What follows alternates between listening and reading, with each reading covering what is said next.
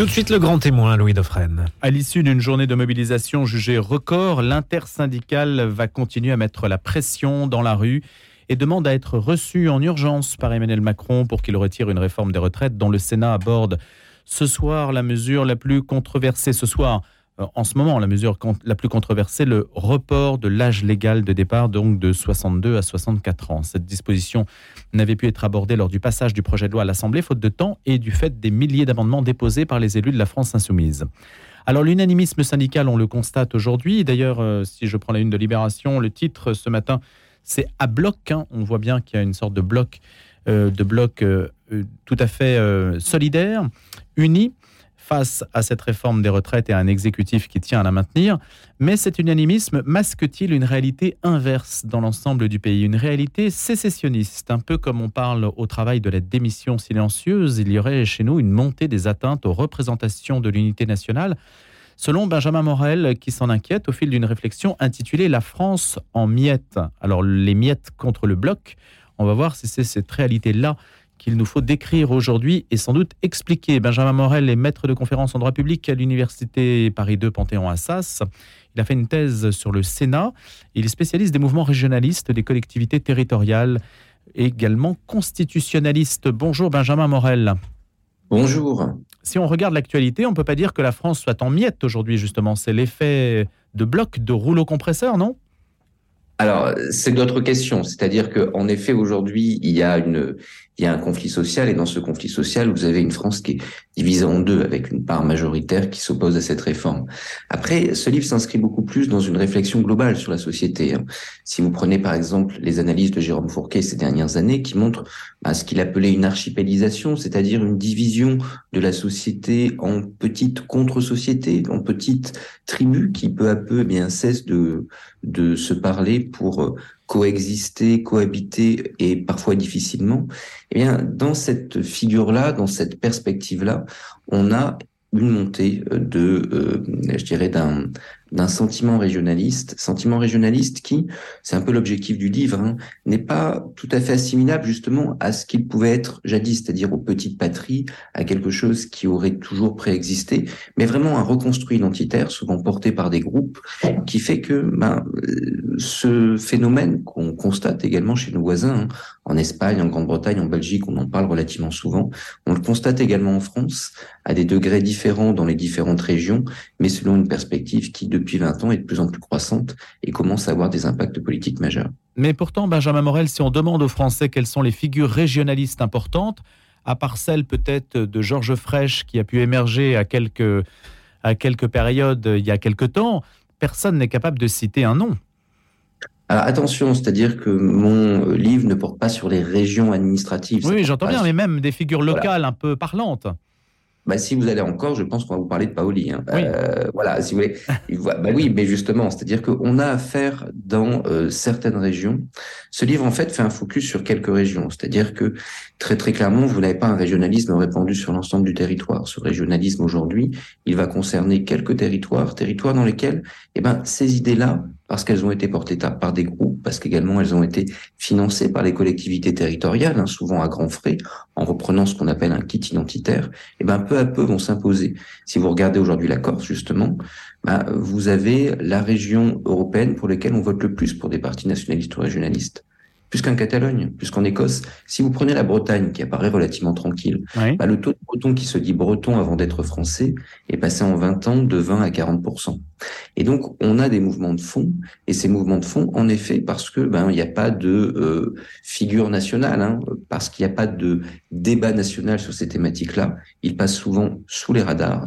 Le problème, c'est que ben, elles ont un impact politique direct. Si on prend le cas de la Bretagne, justement, Morlaix est une ville particulièrement mobilisée. Ça a surpris les observateurs puisque sur les retraites, sur 14 euh, 000 habitants, 10 euh, 000 personnes s'étaient quasiment mobilisées, je crois. C'est une proportion très importante. Donc on peut être breton, régionaliste et extrêmement euh, national dans ses réflexes, en fait. bah, vous avez des réflexes sociaux. Hein. Vous voulez me faire parler de la réforme des retraites, mais je non, non, mais j'essaie de. Est-ce qu'il n'y a pas des euh, injonctions un peu contradictoires Si on veut parler de, de, de, la mobilisation dans les villes moyennes, elle est liée en réalité à plusieurs facteurs. C'est-à-dire que dans les villes moyennes, vous avez souvent une activité économique qui est une activité économique plus faible. Et donc, on est sur des villes dont, si vous prenez par exemple les analyses du géographe Laurent Davzy, mmh. les euh, la survie économique dépend de, en grande partie de la redistribution via les salaires des fonctionnaires et via les pensions. Et donc, si vous portez atteinte aux pensions, eh bien, vous avez un risque de fragilisation plus grand du système économique. Ce qui fait que, en effet, dans des villes moyennes type Morlaix, hein, mais bon, je pourrais avoir le, la même réflexion sur mon Auvergne natale, euh, vous avez euh, vous avez également des mobilisations dans des villes comme Issoire, etc. Et eh ben vous avez euh, vous avez ce phénomène-là qui joue. Ce que je voulais dire, c'est qu'il euh, y a hum, un État qui est puissant en France, hein, qui peut être obèse, euh, peut-être euh, trop intrusif, mais en tout cas, il y a un rapport à l'État un peu ambigu. C'est toujours un peu du donnant-donnant, du je t'aime, moi non plus. On est dans ce rapport-là, même quand on est régionaliste, non? Bah, tout dépend ce qu'on entend par régionaliste. Hein. C'est-à-dire que mon, mon livre porte sur ce qu'on appelle l'ethno-régionalisme en termes de recherche, c'est-à-dire une identité qui va être une identité se construisant en opposition à l'État. Et donc, ce faisant, bah, développant un logiciel sur long terme, hein, tout ça naît au début du 19e siècle, mmh. un logiciel qui va être un logiciel de scission à la fois culturelle, politique, intellectuelle et historique avec la nation. Donc, dans cette perspective-là, euh, il y a un rapport qui est un rapport d'opposition, de, je dirais, de, euh, d'antagonisme avec l'État. Après, dans les populations, de manière globale, bah, vous avez un rapport au social, hein, et ce rapport au social va impliquer que vous demandiez un soutien de l'État pour euh, les, euh, les questions sociales, et en même temps que vous pensiez que vous payez toujours trop d'impôts, et que donc, ce faisant, vous souhaitiez les réduire. Ça, c'est un phénomène relativement global. On peut l'analyser par rapport à la spécificité française en la, matière, mais c'est quelque chose d'assez, je dirais, différent du logiciel ethno-régionaliste qui s'impose dans les populations, mais qui s'imposant dans les populations euh, ben, n'anéantit pas tout à fait ce réflexe. Benjamin Morel, la France en miettes, donc si on prend les grosses euh, miettes, en tout cas les territoires que vous avez beaucoup étudiés, par exemple la Bretagne, on pourrait citer l'Alsace, la Corse, les régions à forte identité. On pourrait d'ailleurs euh, s'interroger sur le fait que ce sont les régions les plus éloignées du centre qui, euh, qui conservent une forme de volonté d'autonomie. Est-ce que ça, c'est un signe géographique? Euh, Est-ce que c'est une réalité géographique, une réalité politique euh, qui ne cesse de s'accroître? Alors, est-ce qu'il y a un aspect géographique Oui et non. C'est-à-dire que historiquement, c'est pas forcément la, distanciation vis-à-vis de Paris qui va jouer sur ce type de facteurs. On va avoir des facteurs qui vont être des facteurs essentiellement liés à la fois un contexte culturel préalable et en même temps à, euh, au triomphe de mouvements qui peu à peu vont capter la définition de ce qu'est la région. Par exemple, en Occitanie ou en Provence, vous allez avoir une réflexion sur la culture occitane, sur la culture provençale, qui va être extrêmement précoce. Mais cette réflexion sur la culture provençale ou la culture euh, occitane va pas conduire à la captation de la définition par certains groupes eh bien, du, euh, de la définition de la, de la de la Provence ou de l'Occitanie. Ça va pas être le cas en Bretagne, au Pays Basque, en Alsace, etc., où très rapidement on va avoir des groupes. Ces groupes politiques ben, vont parvenir à imposer leur logiciel euh, ethno-culturel et politique, et peu à peu être les, euh, euh, les euh, ceux qui vont recevoir les politiques publiques, ceux qui vont recevoir l'argent public pour peu à peu l'imposer. Et c'est ça qui se passe dans les années 50, 60, 70, qui peu à peu va introduire une forme de captation.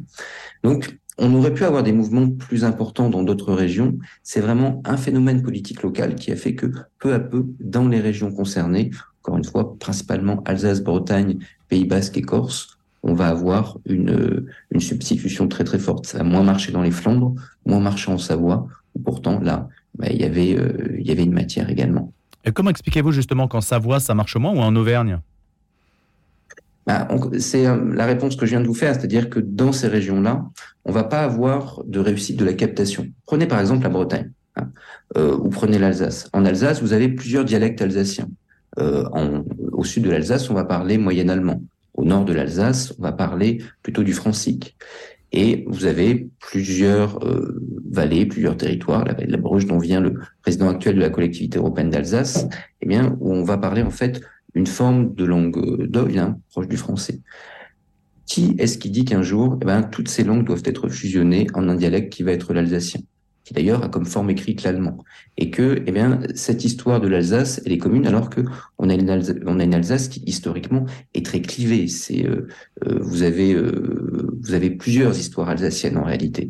Ben, ça, c'est une captation identitaire. Idem en Bretagne aujourd'hui, dans des zones où on n'a jamais parlé breton, où on a parlé gallo, ce qui est une langue d'oeil proche du français également, on va imposer la double signalétique et l'enseignement en breton. Vous voyez que là, on n'est pas dans le sauvetage de la petite patrie, on n'est pas dans un travail qui va être fait vis-à-vis des cultures locales. On est dans une captation idéologique et cette captation idéologique, elle est porteuse de valeurs, elle est porteuse d'un programme politique. Et donc, ce faisant, bon an, mal an, lorsque vous avez des collectivités territoriales, lorsque vous avez un État qui finance ça, ça infuse dans les populations. Dans d'autres régions, ça va pas marcher. C'est-à-dire dans d'autres régions, on va avoir en effet des mouvements culturels hein, qui sont nécessaires pour arriver à faire vivre ces cultures, etc. Mais euh, ces mouvements ne vont pas capter euh, un logiciel politique, ils ne vont pas se politiser. C'est le cas dans mon auvergne natale, comme c'est le cas en grande partie en Savoie, même s'il y en a quelques-uns, ça reste, ça reste extrêmement minoritaire, ou dans les Flandres, etc.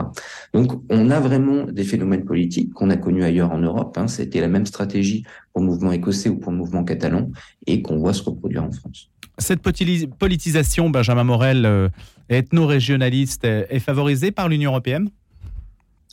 Alors l'Union européenne a joué un rôle euh, ambigu. Euh, alors le, Conseil de l'Europe, très clairement, avec notamment le, soutien de, l'université de Fribourg hein, et de, de, groupes qui étaient très très engagés dans une vision très ethnique euh, de, l'Europe vue comme une forme de conjonction de tribus, a joué un rôle important.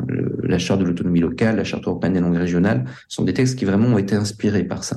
Donc là, il y a de vrais vrais sujets. D'ailleurs, si on n'a pas ratifié la charte pour des raisons constitutionnelles, parce qu'elle donnait des droits à des groupes. Hein. Donc on est vraiment dans une vision très communautaire et communautariste des choses. Donc, concernant le Conseil de l'Europe, oui, clairement. Concernant l'Union européenne, c'est plus ambigu. Il y a eu la volonté d'enjamber les États à travers des politiques publiques menées directement auprès des régions, parce que les États étaient euh, censés euh, juste défendre leurs intérêts nationaux, etc.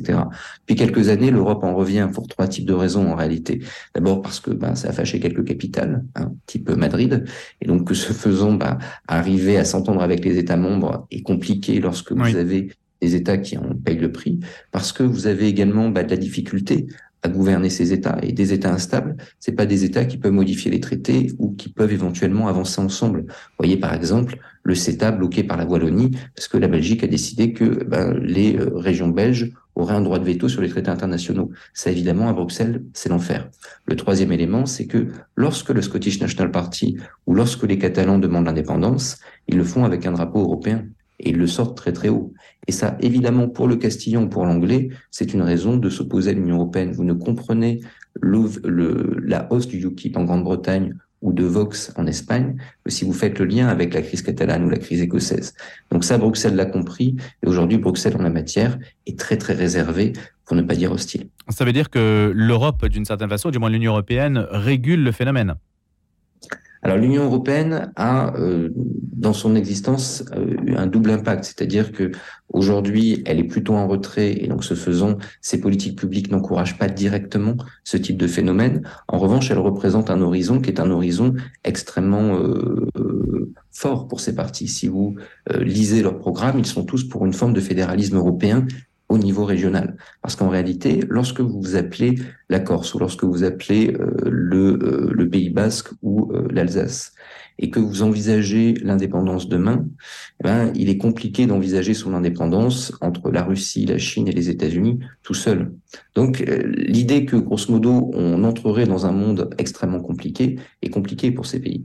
En revanche, si vous leur expliquez que demain, ils seront un État européen parmi d'autres, sans euh, gestion euh, de la politique monétaire, avec une politique diplomatique, avec une protection, etc.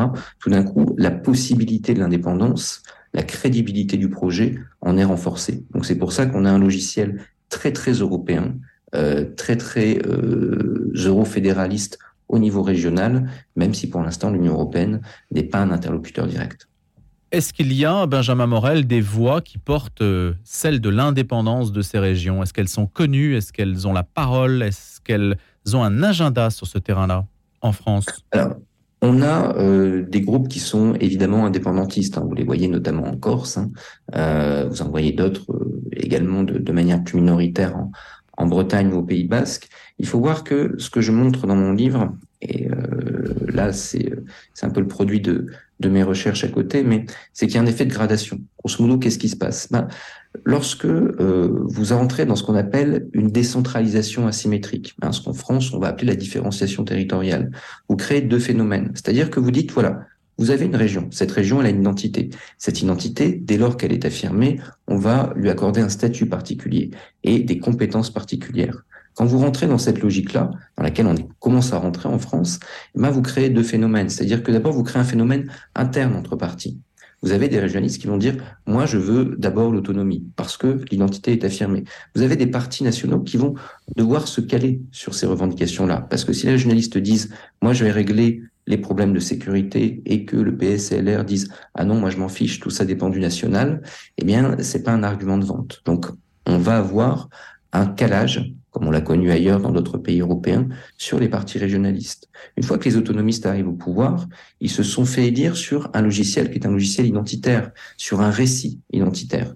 Dire qu'ils vont gérer, ce qui arrive actuellement à Simeoni, hein, qu'ils vont gérer les politiques publiques et que ça ira très très bien, c'est pas quelque chose de très très emballant. Donc très rapidement, ils vont être dépassés par les indépendantistes. Qu'est-ce qui se passe en Corse C'est une majorité autonomiste qui est dépassée par sa base, par des jeunes euh, Corses formés à l'université de Corté où tous les syndicats sont dentistes et où euh, vous prenez vos cours à l'amphithéâtre Aquaviva, qui est le nom d'un plastiqueur du FLNC.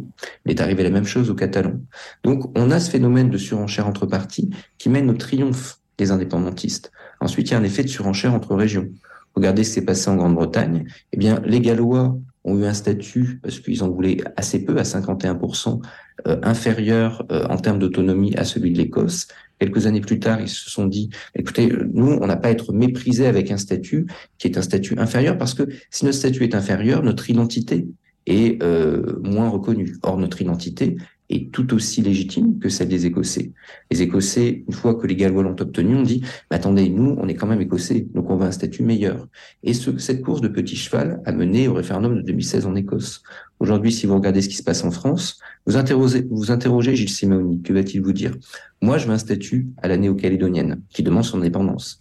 Que dit, que dit Frédéric Bierry en Alsace? Moi, je veux un statut à la Corse. Que disent les Bretons? Ils disent, moi, je veux un statut à l'alsacienne. Donc, on a lancé en France ce jeu de petits chevaux qui, euh, en Grande-Bretagne, en Italie ou euh, en euh, Espagne, a été délétère. Benjamin Morel, si on écoute les identitaires, ce qui les effraie plutôt, c'est la, la, sécession dans les banlieues liée à, à l'islamisation de certaines zones du territoire. Et si aujourd'hui on parle de la Seine-Saint-Denis, par exemple, s'il y a une indépendance qui devait se prendre aujourd'hui, on parlerait davantage peut-être, disent certains, hein, euh, de la Seine-Saint-Denis ou de tel ou tel autre, ou des quartiers nord de Marseille, on a pu l'entendre. On pense plus à l'immigration en termes de sécession qu'en termes d'ethno-régionalisme, honnêtement, à part la Corse. Hein bah, les deux phénomènes peuvent s'entendre. Hein. C'est-à-dire que l'objectif de ce livre n'est pas de nier d'autres questions et d'autres problèmes qu'on peut avoir ailleurs. Simplement de dire, écoutez, si vous regardez la vie politique de l'Espagne, de la Belgique, de la Grande-Bretagne, de euh, l'Italie, de tous les pays qui nous euh, entourent, sauf, l'Allemagne et la Suisse, justement parce qu'ils sont dans une perspective de décentralisation euh, symétrique vous avez des lenders et vous avez une fédération et une cour fédérale qui euh, distribue les compétences, mais tout ça est symétrique et donc tout ça fonctionne bien. Mais si vous prenez tous les modèles que nous sommes en train de copier, ce sont des modèles qui sont en crise, des vies politiques qui sont paralysées, des euh, situations nationales en voie d'explosion. Donc il y a d'autres problèmes. Il y a un problème de euh, fragilisation de l'unité nationale dans nos banlieues. Il y a un problème de euh, politique économique. Il y a un problème social avec les retraites. Il y a plein de problèmes en France mais si ce problème, nous ne le considérons pas, si on considère qu'il est toujours secondaire et que demain il nous explose à la figure, il est en train de nous exploser à la figure. Aujourd'hui, il n'est pas certain qu'on soit en capacité de régler la question euh, en Corse. Eh bien, à ce moment-là, on rentre dans une politique structurelle de crise et aucun de nos voisins que je viens de citer n'a trouvé la clé pour en sortir.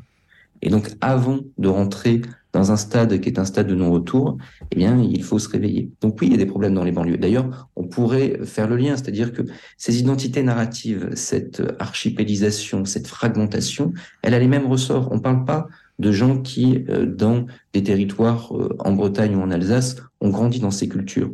On parle d'urbains qui, en règle générale, sont en recherche d'une identité et l'idéalisent, la construisent. Il en va de même hein, dans les, euh, dans les, le, retour identitaire dans les banlieues.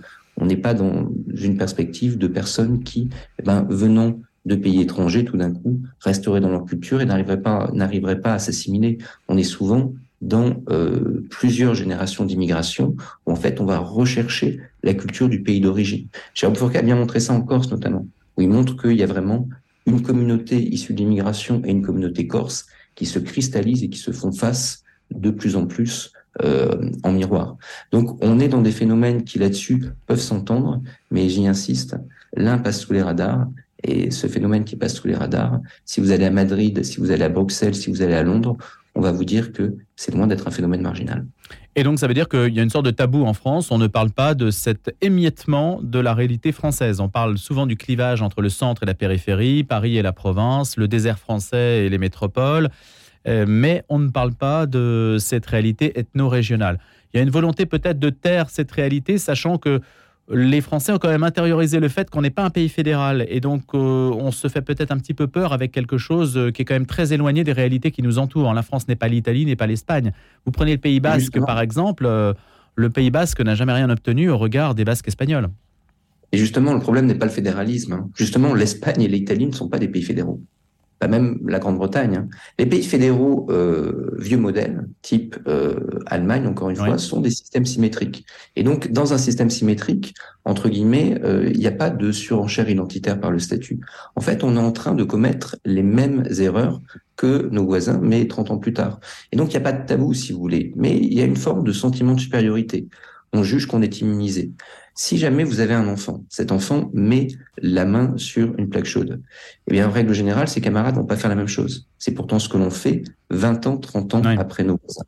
En règle générale, si cet enfant est un peu narcissique ou euh, ne comprend pas tout, il va quand même mettre sa main sur la plaque chaude. C'est ce qu'on a fait en Corse. Même l'enfant le plus, euh, je dirais, le, le plus euh, le plus narcissique qui se prend pour un super héros va pas se dire qu'une fois qu'il a s'est brûlé la main droite, il va poser la main gauche en disant eh ben, c'est pas la même, c'est pas la Corse, c'est l'Alsace. C'est pourtant exactement ce qu'on est en train de faire. Et donc, c'est un peu pour justement nous sortir de notre côté très franco-français. Promis, ça n'arrivera pas parce que nous sommes français que eh ben, ce livre tente de, poser quelques jalons. Dernière question, Benjamin Morel. Sans vouloir copier l'Espagne et l'Italie, euh, qui ne sont pas des modèles pour vous, si on, se référait à l'Allemagne, par exemple, ou à la Suisse, hein, euh, ça serait euh, d'ailleurs les élites françaises regardent beaucoup vers l'Allemagne. Hein. On sait qu'il y a une, certaine admiration euh, pour le modèle allemand. Est-ce que ça serait déclinable en France?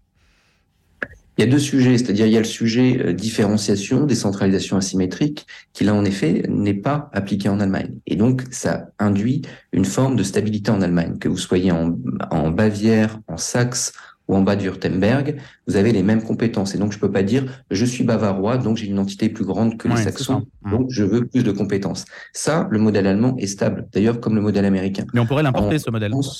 Comment? On pourrait l'importer?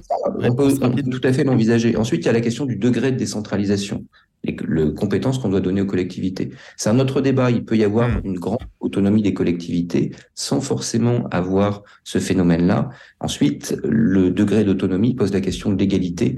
On sait que plus vous creusez la décentralisation, plus il y a montée des inégalités, sauf si vous faites de l'aménagement du territoire et de la péréquation, ce qui implique de l'argent et de la volonté politique. Donc après, c'est un arbitrage politique, mais c'est pas le sujet du livre. Merci beaucoup de nous en avoir parlé. Benjamin Morel, notre invité ce matin, Régionalisme, l'autre séparatisme, autour de la France en miettes aux éditions du CERF. Benjamin Morel, constitutionnaliste, était l'invité dans Le Grand Témoin?